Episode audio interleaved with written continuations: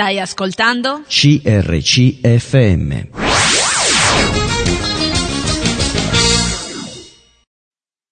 Buona giornata a tutti, da noi di Bibbia e dintorni. Eh, ogni martedì siamo puntuali per passare un'oretta in vostra compagnia. Spero che anche voi siate insomma, contenti di ascoltarci anche oggi. Oggi torniamo a parlare della storia di Israele. Nella scorsa puntata abbiamo parlato di monete, eh, monete che circolavano ai tempi di Gesù. Abbiamo visto che mh, c'erano delle monete romane e tra le monete romane quelle che avevano maggior valore era l'aureo e poi in, in ordine decrescente si ricordano il denaro, che era una moneta d'argento, il sesterzio, una moneta di bronzo e infine gli assi e i quadranti. Come facciamo a sapere che circolavano queste monete? Abbiamo diversi episodi nei Vangeli che eh, riportano eh, queste, queste monete, il nome di queste monete, ad esempio ehm, nell'episodio in cui a Gesù venne chiesto è lecito pagare il tributo a Cesare e Gesù rispose rendete a Cesare quello che eh, di Cesare e in, in effetti insomma sulla moneta veniva raffigurata quasi sempre la testa del sovrano di turno.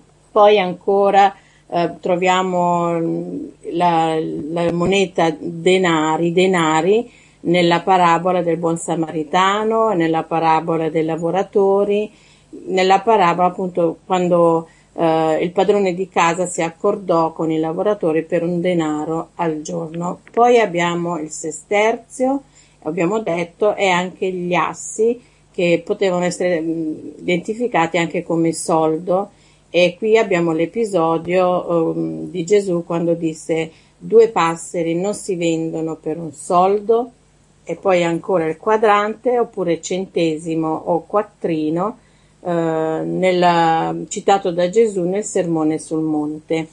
Poi abbiamo parlato delle monete greche, fra le monete greche mh, circolavano la dramma, la didramma, lo statere o teta, tetradramma e queste monete erano d'argento, poi anche la mina e il talento, anche tutte queste monete sono citate nei Vangeli, ad esempio nella parabola della dramma perduta oppure nell'episodio della tassa per pagare, eh, da pagare per il tempio e poi la mina nella parabola delle mine e nella parabola ehm, che viene citata nella parabola dei talenti. Poi abbiamo parlato anche della parabola del servitore spietato che troviamo appunto ehm, nei Vangeli. Oggi mh, a concludere insomma, questo puzzle delle monete ehm, ci rimane ancora da parlare delle monete ebraiche e lo faremo sempre con la nostra ospite, la dottoressa Deborah Doring, lei è laureata in farmacia, conseguita presso l'Università di Sassari, ma è anche appassionata eh, di archeologia biblica che eh, ha approfondito e a lei chiederemo proprio eh, questa cosa. Parleremo delle monete ebraiche. Deborah, buongiorno. Buongiorno sia a te che agli ascoltatori. Ecco, grazie di essere anche oggi con noi e insomma sei lì pronta ad aiutarci in questa disamina. Abbiamo detto che ci manca di parlare delle monete ebraiche. Sì, erano le monete ebraiche circolavano contemporaneamente a, gre- a quelle greche e romane all'epoca di Gesù ne possiamo citare due, abbiamo il ciclo e il lepton. Mm. Ehm, il ciclo lo troviamo citato in, nell'occasione del di, di Giuda, quando Gesù è stato tradito da Giuda, perché Giuda Iscariota quando andò dai capi dei sacerdoti e chiese loro eh, che cosa siete disposti a darmi se io ve lo consegno, i capi sacerdoti gli fissarono la, il pagamento di 30 cicli d'argento così appunto ritroviamo nei Vangeli. Ed era una moneta, il ciclo era una moneta, eh, come dice appunto il testo stesso, d'argento, perché eh, come hai tu ben detto all'inizio, le monete eh, potevano essere di materiale differente, quindi cambiava il valore anche ehm, commerciale di queste monete, a seconda del materiale di cui erano costituite e questa uh, moneta d'argento ha, eh, diciamo così, si può fare un'equivalenza con le altre valute perché ehm, il ciclo equivale a uno statere, che era appunto la valuta greca, di cui hai accennato tu prima, oppure equivale a quattro denari, cioè il valore di un ciclo era pari a quello di quattro denari. Valeva parecchio. Perché mh, una volta scorsa abbiamo anche accennato che un denaro era più o meno la paga di un operaio giornaliero, sì. cioè la paga giornaliera di un operaio e, e quindi un ciclo valeva quattro giornate lavorative, quindi non era poco. L'altra moneta che hai citato prima è il lepton, vale di più, vale di meno? Vale molto di meno, infatti si trova al gradino più basso della scala dei valori della valuta ebraica e nella nostra Bibbia è citata, ma non con il termine di lepton, ma con il termine di spicciolo e viene citata a proposito dell'offerta della vedova.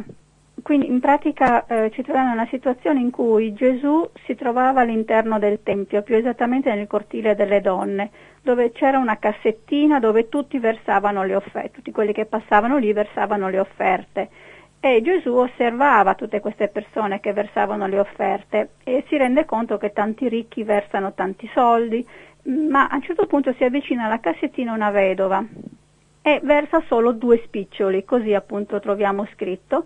E, e l'autore biblico, che in questo caso è Marco, dice che quella cifra equivaleva a tutto ciò che questa vedova possedeva.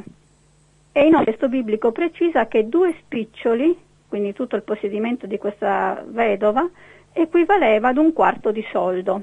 Il soldo era la moneta romana, di cui tu hai parlato prima, dicendo che se si andava al mercato con un soldo si potevano comprare due passeri. E quindi io a questo punto mi è nata una curiosità, perché oggi chiaramente noi non andiamo al mercato a comprare due passeri, quindi non riuscivo a capire qual era il potere d'acquisto di questi due spiccioli all'epoca. E allora ho fatto un po' una ricerca per cercare di eh, comprendere meglio e ho visto che a Pompei, che è stata appunto ricoperta completamente dall'eruzione del Vesuvio nel 79 d.C., eh, a Pompei sui muri, quando hanno oh, riscoperto insomma, tutti gli scavi archeologici, hanno visto che i listini dei prezzi delle merci che si vendevano all'epoca erano direttamente dipinti sui muri. E così, eh, siccome tutto è stato conservato in maniera abbastanza integra grazie alla cenere e ai lapilli con cui è stata river- protetta la città, sì, coperta la città, allora eh, noi oggi possiamo sapere per esempio che eh, un modio di farina che equivaleva a 6 kg e mezzo di farina a Pompei prima del 79 d.C. costava un denario. Oppure cioè, doveva lavorare scusami, doveva lavorare una giornata intera per acquistare 6 kg e mezzo di farina. Sì, sì. E un denario equivale a 16 assi o 16 soldi, anche per, cioè per riportarci alla uh, valuta della vedova, no? Mentre un chilo di pane all'epoca si poteva comprare con due soldi e una tunica con tre denari. Quindi la vedova aveva due spiccioli Due spiccioli equivalevano a un quarto di soldo. Mm. Quindi non poteva comprare neanche il pane. Un chilo di pane non lo poteva comprare, mezzo chilo di pane costava un soldo, quindi non lo poteva comprare, poteva al limite arrivare ad acquistare 125 grammi di pane. Mm, però mi sono posta anche un'altra domanda, questo era quello che diciamo così il potere d'acquisto che noi avevamo a Pompei. E ho trovato una tabella comparativa del primo secolo d.C. in cui si poteva capire quanto costasse un modio di farina, che prima ho detto erano 6 kg di farina, lungo tutto l'impero romano dell'epoca, del primo secolo d.C. E, e si, ho trovato che in, quindi, um, sia nell'Italia del Sud che nell'Italia del Nord un eh, modio di farina costava sempre 16 assi, mentre in Palestina costava 10-12 assi, quindi un pochino di meno. E di conseguenza io ne deduco che anche il pane costasse un pochino di meno, ma in ogni caso la differenza non è tanta fra 16 e 12 assi. Quindi eh, forse avrà potuto, comp- questo è giusto per essere più mh, mm, precisa, diciamo, forse avrà potuto comprare un po' più di 125 grammi di pane, ma non, insomma, non tanto, non, eh, non tanto di più, ecco. Cioè, studiare queste cose, le monete, le, le, tasse di cui abbiamo parlato, è proprio perché ci rendiamo conto che la scrittura racconta la verità. Perché se dai, dalla storia noi ricaviamo l'esistenza di queste, di queste monete e le, le, stesse cose le ricaviamo dalla scrittura, questo ci dà proprio insomma, la, la certezza che la parola di Dio è vera, no? Certo che racconta i fatti che avvenivano effettivamente all'epoca, mm. perché viene confrontato dalla storia, dai ritrovamenti archeologici, che certo. non è niente di inventato, di, ma che la storia lo conferma. Certo, se noi evidenziamo queste cose è proprio per vedere, per ehm, dire che la Bibbia conferma la storia e viceversa. Sì, eh, personalmente anche mi aiuta a inserirmi meglio in quel contesto perché è un po' molto lontano dal mio di oggi certo. e così riesco a ambientarmi meglio e comprendere meglio la, quello, che vive, quello, che i personaggi all'epoca vivevano. Certo. E que- da questa appunto era nata la mia curiosità, per esempio, su una stupidaggine, perché è una cosa piccola, sapere qual era il potere d'acquisto di questa vedova, ma mi rendo conto che effettivamente eh, non aveva più niente. Perché... Eh, proprio, proprio questo voleva insomma evidenziare la differenza tra questa povera vedova e chi invece aveva dei soldi eh, poteva, di cui poteva usufruirne a piacimento, no? Sì, sì. E quindi ci dà il valore dell'atto di questa, di questa povera vedova. Stato, ha dato tutto quello che aveva, anche se era pochissimo, ma ha dato tutto quello che aveva a Dio. E quindi contava molto di più di chi aveva dato molti più soldi. Tanto. Sì. Esatto, allora ehm, Deborah, abbiamo qualcos'altro da dire eh, per quanto riguarda questo argomento? Mm, personalmente no. Abbiamo insomma detto un po' tutto, no? Sì. Poi chi volesse approfondire sa come fare e magari avere dei riscontri di quello che abbiamo detto. Adesso passiamo un po' a uh, parlare dei luoghi, abbiamo parlato tutto questo mm, che concerneva appunto l'esercito, le tasse, le monete, adesso passiamo invece a vedere i luoghi visitati da Gesù. Sappiamo tutti che Gesù è nato a Betlemme, è cresciuto a Nazareth, però di questi due luoghi non ci sono, come anche tu uh, hai scritto, non ci sono informazioni archeologicamente sicure relative al passaggio di Gesù. Invece eh, molto diversa è la situazione per Capernaum o Capernaum come si vuol dire, dalla del 1800, perché dalla fine del 1800 sono iniziati degli scavi archeologici. Deborah. Sì, infatti possiamo quindi conoscere meglio come si viveva a Capernaum e come anche vissuto Gesù a Capernaum, quali Mm, qual era l'atmosfera che si viveva in questo paese, eh, chi vi abitava e così via, grazie proprio oh, agli scavi archeologici e ai testi scritti insomma, che ci sono stati, che ci sono giunti. Mm, il significato della parola Capernaum volevo... Diciamo il significato, poi ci fermiamo, ascoltiamo un po' di musica e poi riprendiamo. Qual è il significato? Eh, le, allora, la parola Capernaum deriva da Kefarnaum, che letteralmente significa il villaggio di Naum. E questo mh, da che cosa risulta? Da, abbiamo delle, delle fonti? Io ho trovato i testi scritti e su questi mi sono fidata perché eh, non ho bene. le competenze per fare ulteriori indagini. Va bene, va bene. Allora ci fermiamo un attimo e riprendiamo tra un po'. Stai ascoltando? CRCFM.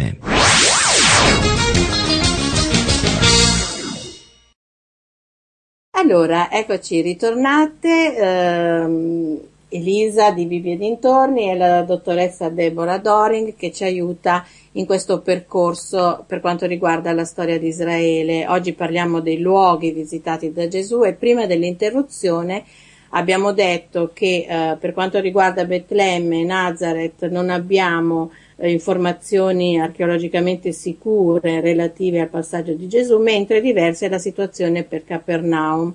Capernaum, abbiamo detto, deriva da Kefar di Naum, questo, questo eh, villaggio, e tradotto poi nel greco Cafarnaum, che è passato poi in, anche nelle nostre lingue.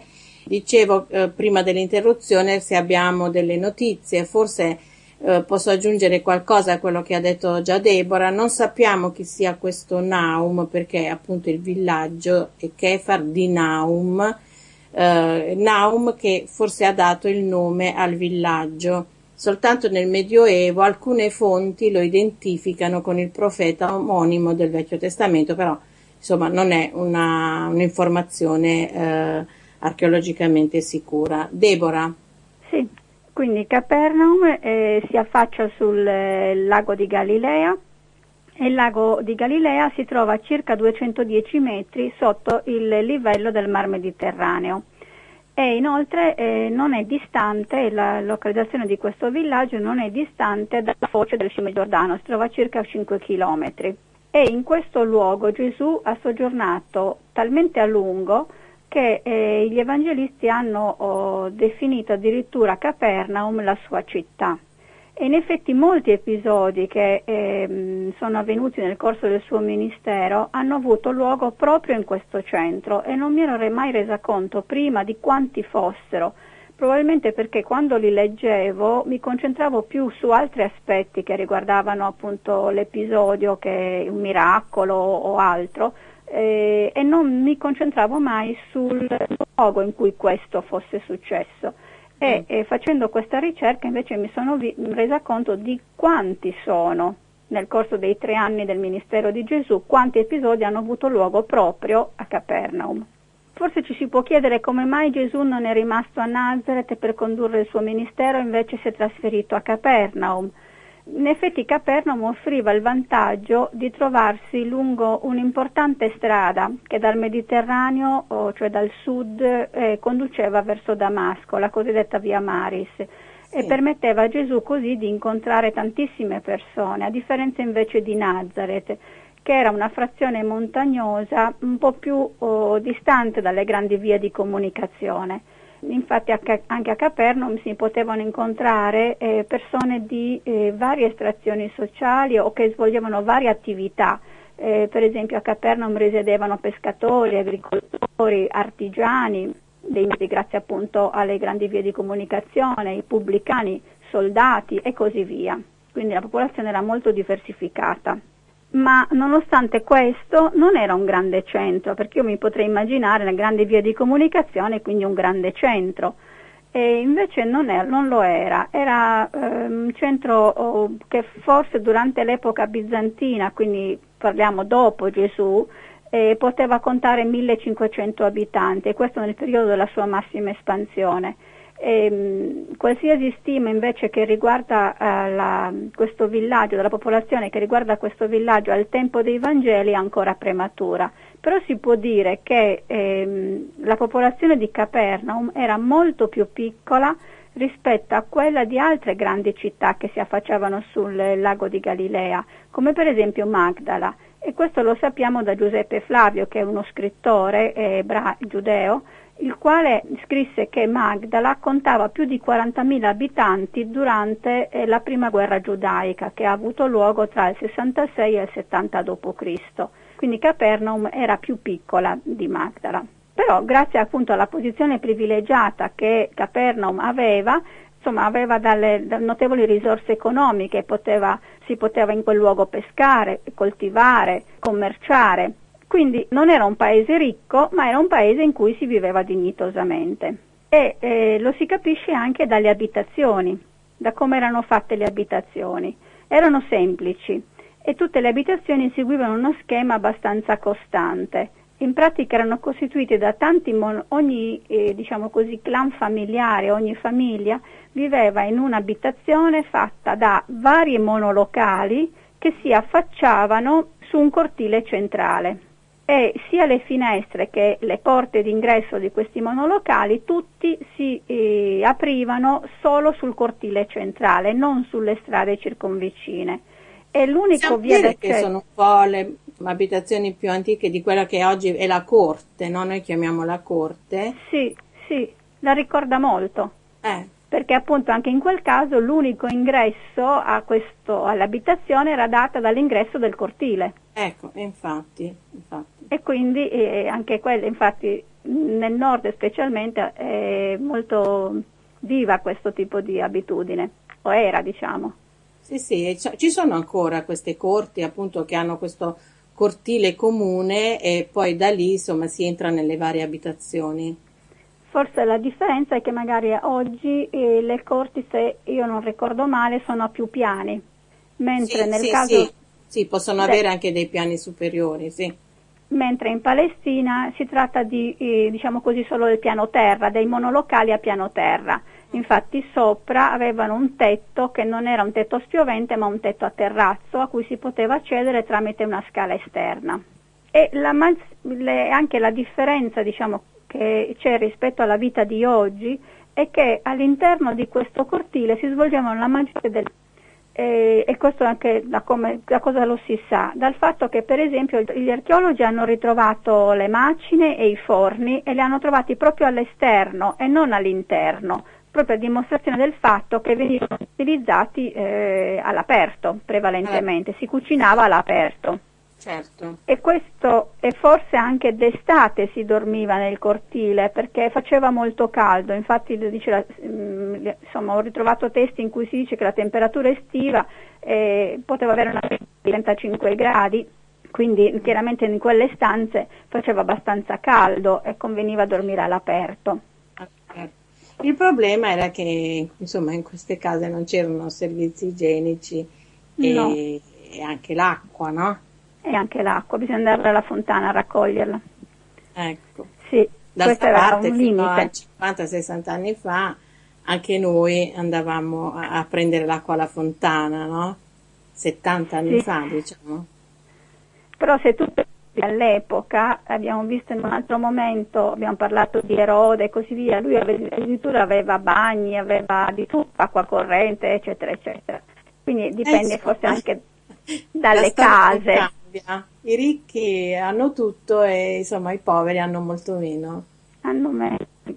Comunque, ehm, e si tratta anche di non case, cioè per non avere questo, anche di, la struttura della casa era semplice perché era, uh, prevalentemente si utilizzava la pietra del luogo per eh, la costruzione di queste case e, e, e, in più si utilizzavano, i tetti erano fatti più che altro con legno, foglie impastate, i pavimenti erano con dei ciottoli a terra, quindi erano semplici, case modeste, però dignitose, ecco. Però insomma aveva una certa struttura, no? Sì. Non era fatta così, si costruiva così. No, c'era un ordine, infatti le case non erano costruite in qualche modo, casualmente, ma rispettavano un, un piano prestabilito. Le strade principali seguivano il tracciato che da nord andava verso sud ed erano intersecate dalle vie meno importanti, dalle vie più moderne, modeste, secondo oh, il modello ellenistico romano, che andavano da est verso ovest e quindi dall'incrocio delle strade principali con le strade secondarie si poteva, uh, potevano creare i cosiddetti quartieri che chiamiamo insule. E, e, però tutte le case del villaggio non erano come la struttura che uh, ho descritto prima, in cui c'erano, diciamo così, dei monolocali che si affacciavano su dei cortili, ma c'erano degli ambienti, gli archeologi hanno trovato degli ambienti che non avevano cortile, non avevano finestre, eh, ma si affacciavano direttamente sulla strada principale. Si presume che quelli potessero essere i negozi dell'epoca, in ah. cui appunto i commercianti e gli artigiani vendevano le proprie merci. Questa era la struttura, eh, diciamo così, del eh, paese, del villaggio all'epoca di Gesù. Però si è notato, gli archeologi hanno scoperto che dal IV secolo in poi mh, la situazione all'interno del villaggio è cambiata cioè le persone hanno oh, cominciato ad avere maggiori disponibilità economiche. Perché? Come hanno fatto? Hanno scoperto che, per esempio, le case non erano, eh, eh, diciamo così, le varie pietre basaltiche non erano unite con, semplicemente con del fango, ma si utilizzava una malta di migliore qualità. E anche sono state trovate all'interno delle abitazioni delle ceramiche molto più eleganti rispetto a quelle precedenti, molto più lussuose, quindi ciò dimostra che le persone avevano più, oh, di, maggiori disponibilità economiche perché queste mm, anche i traffici, no? Con altri paesi intorno. Sì, sì, infatti, perché queste ceramiche arrivavano dall'Africa, da Cipro e dalla Grecia. Quindi tutto ciò è, è, indica che il tenore di vita è migliorato. E, mm, e anche eh, si è potuto datare mm, il periodo in cui tutto questo si è evidenziato grazie al ritrovamento delle tante monete che risalivano sia all'epoca dell'età imperiale che all'epoca bizantina. Quindi eh, l'epoca bizantina era fra il 491 e il 648 d.C. E quindi abbiamo una datazione insomma, precisa di sì, queste costruzioni. Sì. sì, esatto, proprio grazie al ritrovamento sia delle ceramiche che al ritrovamento delle monete. Questi sono i due capisaldi per eh, gli archeologi, sono fondamentali per risalire all'epoca storica in cui si sta, uh, di cui si sta facendo, in cui si sta facendo una ricerca, in cui eh. appunto le persone hanno vissuto in quel luogo. Poi insomma Caperna è diventata un, una città importante, no? Perché aveva sì. questa grande via. Una, grande, una, specie di autostrada dell'epoca, una grande via chiamata una via mh, imperiale, addirittura si può definire perché è stato ritrovato un cippo militare che risale all'epoca dell'imperatore Adriano, che ha regnato a Roma dal 117 al 138, che dimostra appunto che questa era una grande via eh, trafficata all'epoca. E, e, che questa via, come ho accennato all'inizio, permetteva il transito dal sud, quindi eh, dal Mediterraneo, fino a Damasco, che è appunto in Siria, quindi poteva, si poteva copri, ricopriva un lungo tratto di strada. E inoltre era importante per un altro motivo, perché essendo l'unica località sulla riva nord-ovest del lago che segnava la frontiera fra due regioni, il territorio di Erode Antipa e il territorio di Filippo, suo fratello, diciamo a Capernaum c'era una dogana, perché mm. ogni città di frontiera all'epoca era provvista di una dogana. Mm. E questa si trovava a Capernaum, era una delle tante, diciamo, ma si trovava a Capernaum. E Gesù ha vissuto più o meno tre anni a Capernaum e noi sappiamo che quando lui stava lì, dai Vangeli, ha ha chiamato come suo discepolo un pubblicano che riscuoteva appunto le tasse a favore dei romani. Questo pubblicano era Levi, e qui è stato anche, dato anche il nome di Matteo. E eh, dai Vangeli sappiamo che dopo che Gesù l'ha chiamato, Levi ha organizzato un grande convito, quindi abitava lì a Capernaum, e a questo convito ha invitato altri suoi ex colleghi, altri pubblicani altri peccatori, Così venivano chiamati dagli scribi e dai farisei, perché erano indignati del fatto che Gesù potesse partecipare a un convito insieme a dei pubblicani e a dei peccatori. Quindi Deborah, Levi. Deborah, è sull'ira dei farisei e degli scribi, ci fermiamo ancora una volta e riprendiamo subito dopo la musica. A dopo. Stai ascoltando? CRCFM.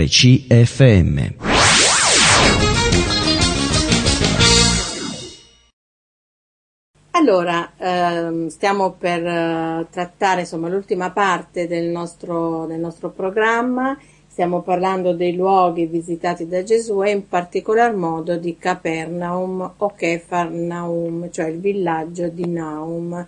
Eh, origine ehm, descrisse insomma, questa città come il villaggio della consolazione e invece Girolamo tradusse lo stesso nome con la bella città secondo pro, eh, proprio la radice ebraica.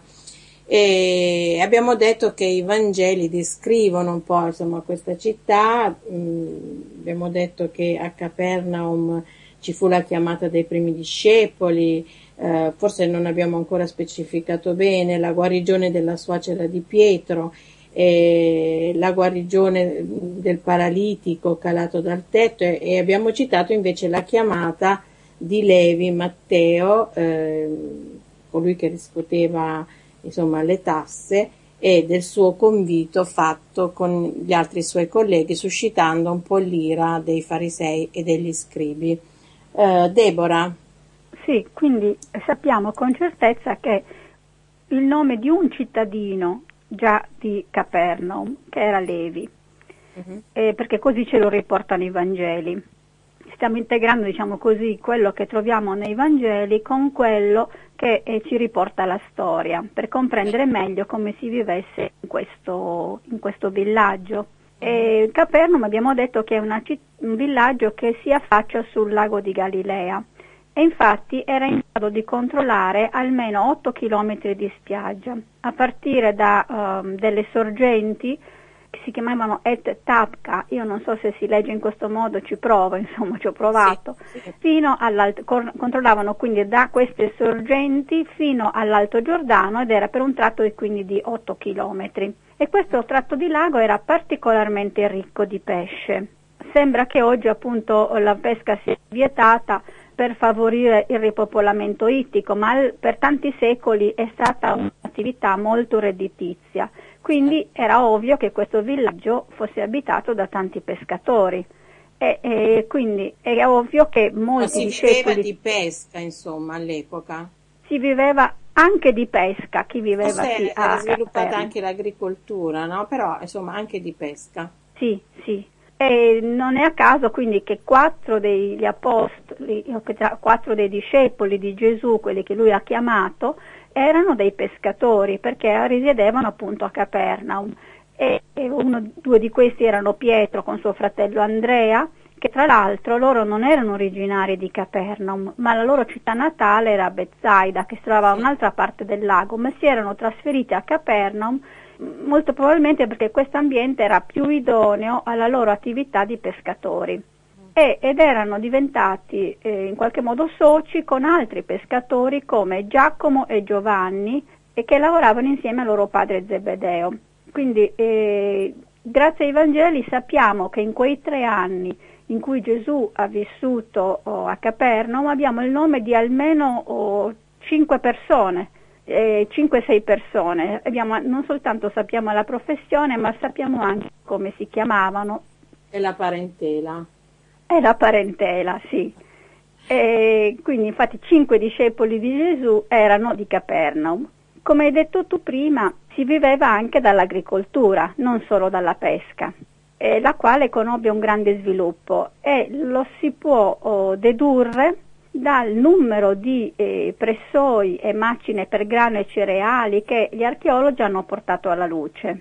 Ne hanno trovati veramente tanti ed erano per lo più costruiti in pietra basaltica, che era una pietra molto comune in quel luogo e con le quali erano state costruite anche le case, quindi era una pietra che si usava molto, una pietra molto resistente ed erano oh, dei pezzi, diciamo così, molto importanti, tanto da essere trasformati tramandati da padre in figlio o da madre in figlia, erano considerati una preziosa eredità familiare questi mortai e questi pressoi. Però questo dimostra anche che in quella zona si raccoglievano le olive, si coltivavano i cereali e, e quindi che l'agricoltura era fiorente e, e queste attrezzature normalmente venivano o utilizzate, azionate o a mano dagli stessi contadini o dagli schiavi, ma il più delle volte con l'uso degli asini. E, e, sappiamo anche che insomma, Gesù eh, utilizzava, insomma, quando predicava, quando insegnava, utilizzava proprio esempi tratti dalla vita quotidiana no? che si svolgeva sì. a Capernaum. Sì, e, visto il numero elevato di, eh, di mortai che erano, sono stati trovati e di macine, eh, vediamo che eh, Gesù a un certo punto in un suo discorso, mentre parla con i suoi discepoli, eh, li cita e, e, lui parla sia di bambini, che quelli appunto si trovano ovunque, però e, e, li, e, li, e, li, mette in relazione con le macine. In quale discorso esattamente? Eh, nel discorso oh, degli scandali. Mm. Eh, Gesù a un certo punto dice, chiunque avrà scandalizzato uno di questi piccoli che credano, meglio sarebbe per lui che gli fosse messa al collo una macina da mulino e fosse gettato in mare.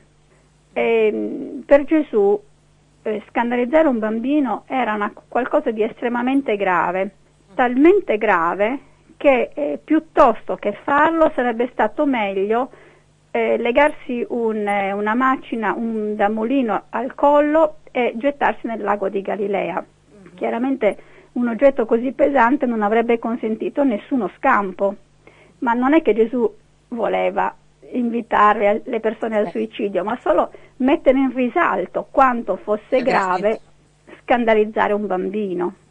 Ecco, poi eh, c'era ancora qualche attività di questi abitanti?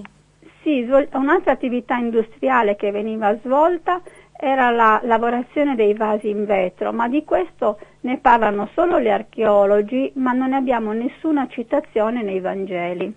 Che comunque abbiamo delle, delle evidenze no, storiche di questi sì, vasi. Han, hanno ritrovato oh, dei, dei, vasi, quindi da questo si può dedurre che eh, effettivamente eh, si svolgeva l'attività lì come anche hanno ritrovato tantissime macine, comple- no, tantissime macine complete e altre non complete, da cui si deduce che venivano proprio costruite eh, all'interno del villaggio e non acquistate in un altro villaggio e eh, importate, eh. ma proprio costruite all'interno del villaggio.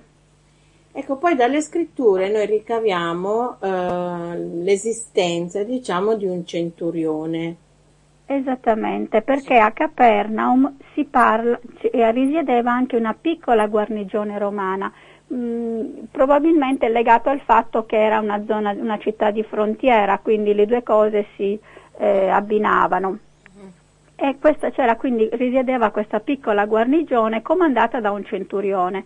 I Vangeli in questo caso non ci riportano il nome, ma ci eh, riportano quello che era il suo carattere e viene detto di lui che era un uomo compassionevole e timorato, il quale eh, diciamo, era intenerito dalla povertà della popolazione e così provvide a costruire a sue spese la sinagoga locale.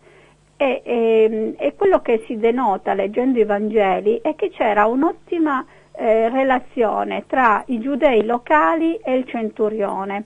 Normalmente fra gli ebrei e i romani c'era sempre ostilità. Non mm, correva buon sangue. Insomma. No, generalmente no. Mentre eh, qui è un caso singolare perché eh, a un certo punto gli anziani dei giudei quando parlano eh, del centurione a Gesù gli dicono lui ama la nostra nazione, lui che ci ha costruito la sinagoga.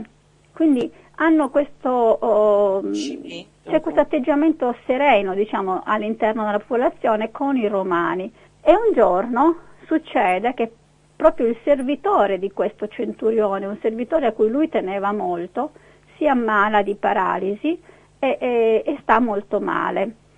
E Gesù quindi eh, viene a sapere di questo fatto perché il centurione intercede presso di lui tramite gli anziani dei giudei e quando Gesù va verso la casa del centurione per guarire, il centurione eh, gli fa dire che lui non è degno che Gesù entri sotto il suo tetto, ma eh, Gesù dovrebbe soltanto dire una parola e sicuramente il suo servo sarà guarito. Questa frase, queste frasi che, eh, del centurione che vengono riportate a Gesù lo colpiscono molto, al punto tale che Gesù dice, io vi dico che neppure in Israele ho trovato una così grande fede, cioè un cittadino romano, un centurione, ha manifestato una fede più grande di un cittadino ebreo. E, e poi questa... abbiamo anche, giusto per citare, anche qualche altro episodio, no? Eh, per quanto riguarda la città di Capernaum, che abbiamo eh, nelle scritture citato il capo della sinagoga, questo sì, Jairo o Jairo. Sì, proprio questa sinagoga che è stata costruita dal, eh, dal centurione veniva eh, guidata, veniva il capo di questa sinagoga, era questo certo Jairo di cui tu hai eh, detto, e lui eh, aveva una bambina. Questa bambina all'età di 12 anni si ammala e, e sta per morire. Quindi eh, questo capo oh, della sinagoga va da Gesù e vuole che chiede insistentemente a Gesù di guarire sua figlia perché sua figlia sta per morire, ma in realtà sua figlia muore.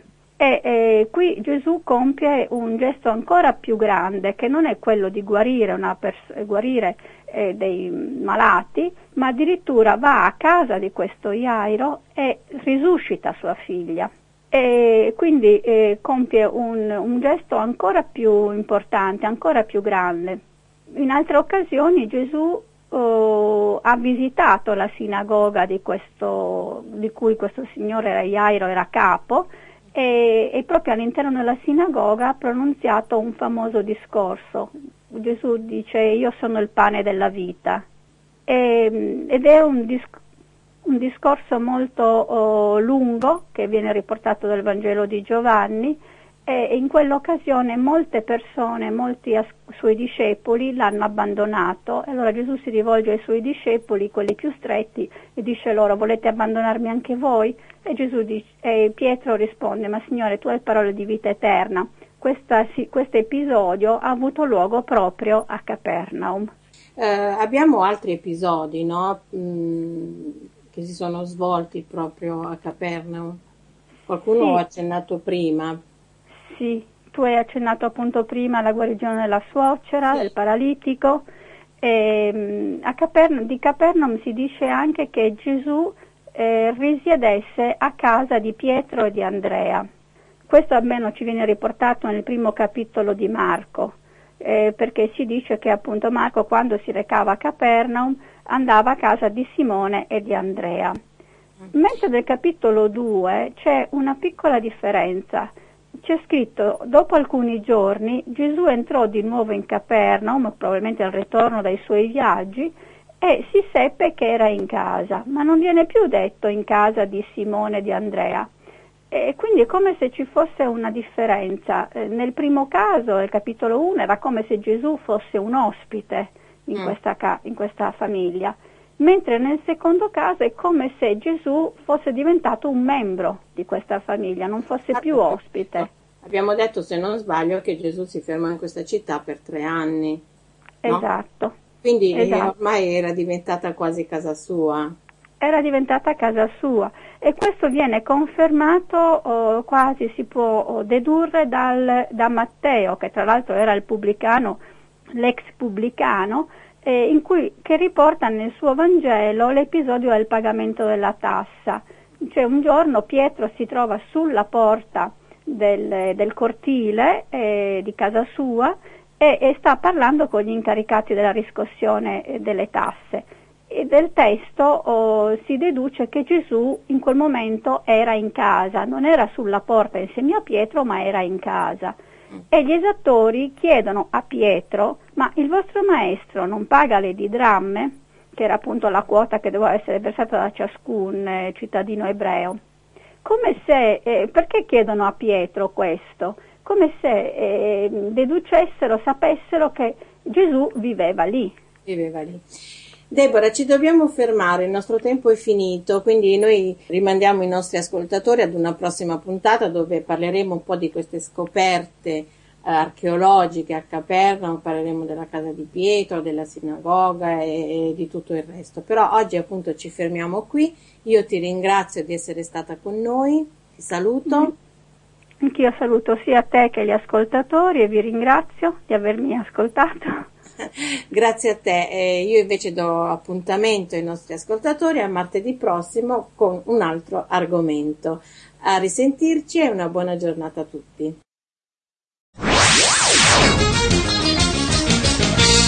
Hai appena ascoltato un programma prodotto da crc.fm.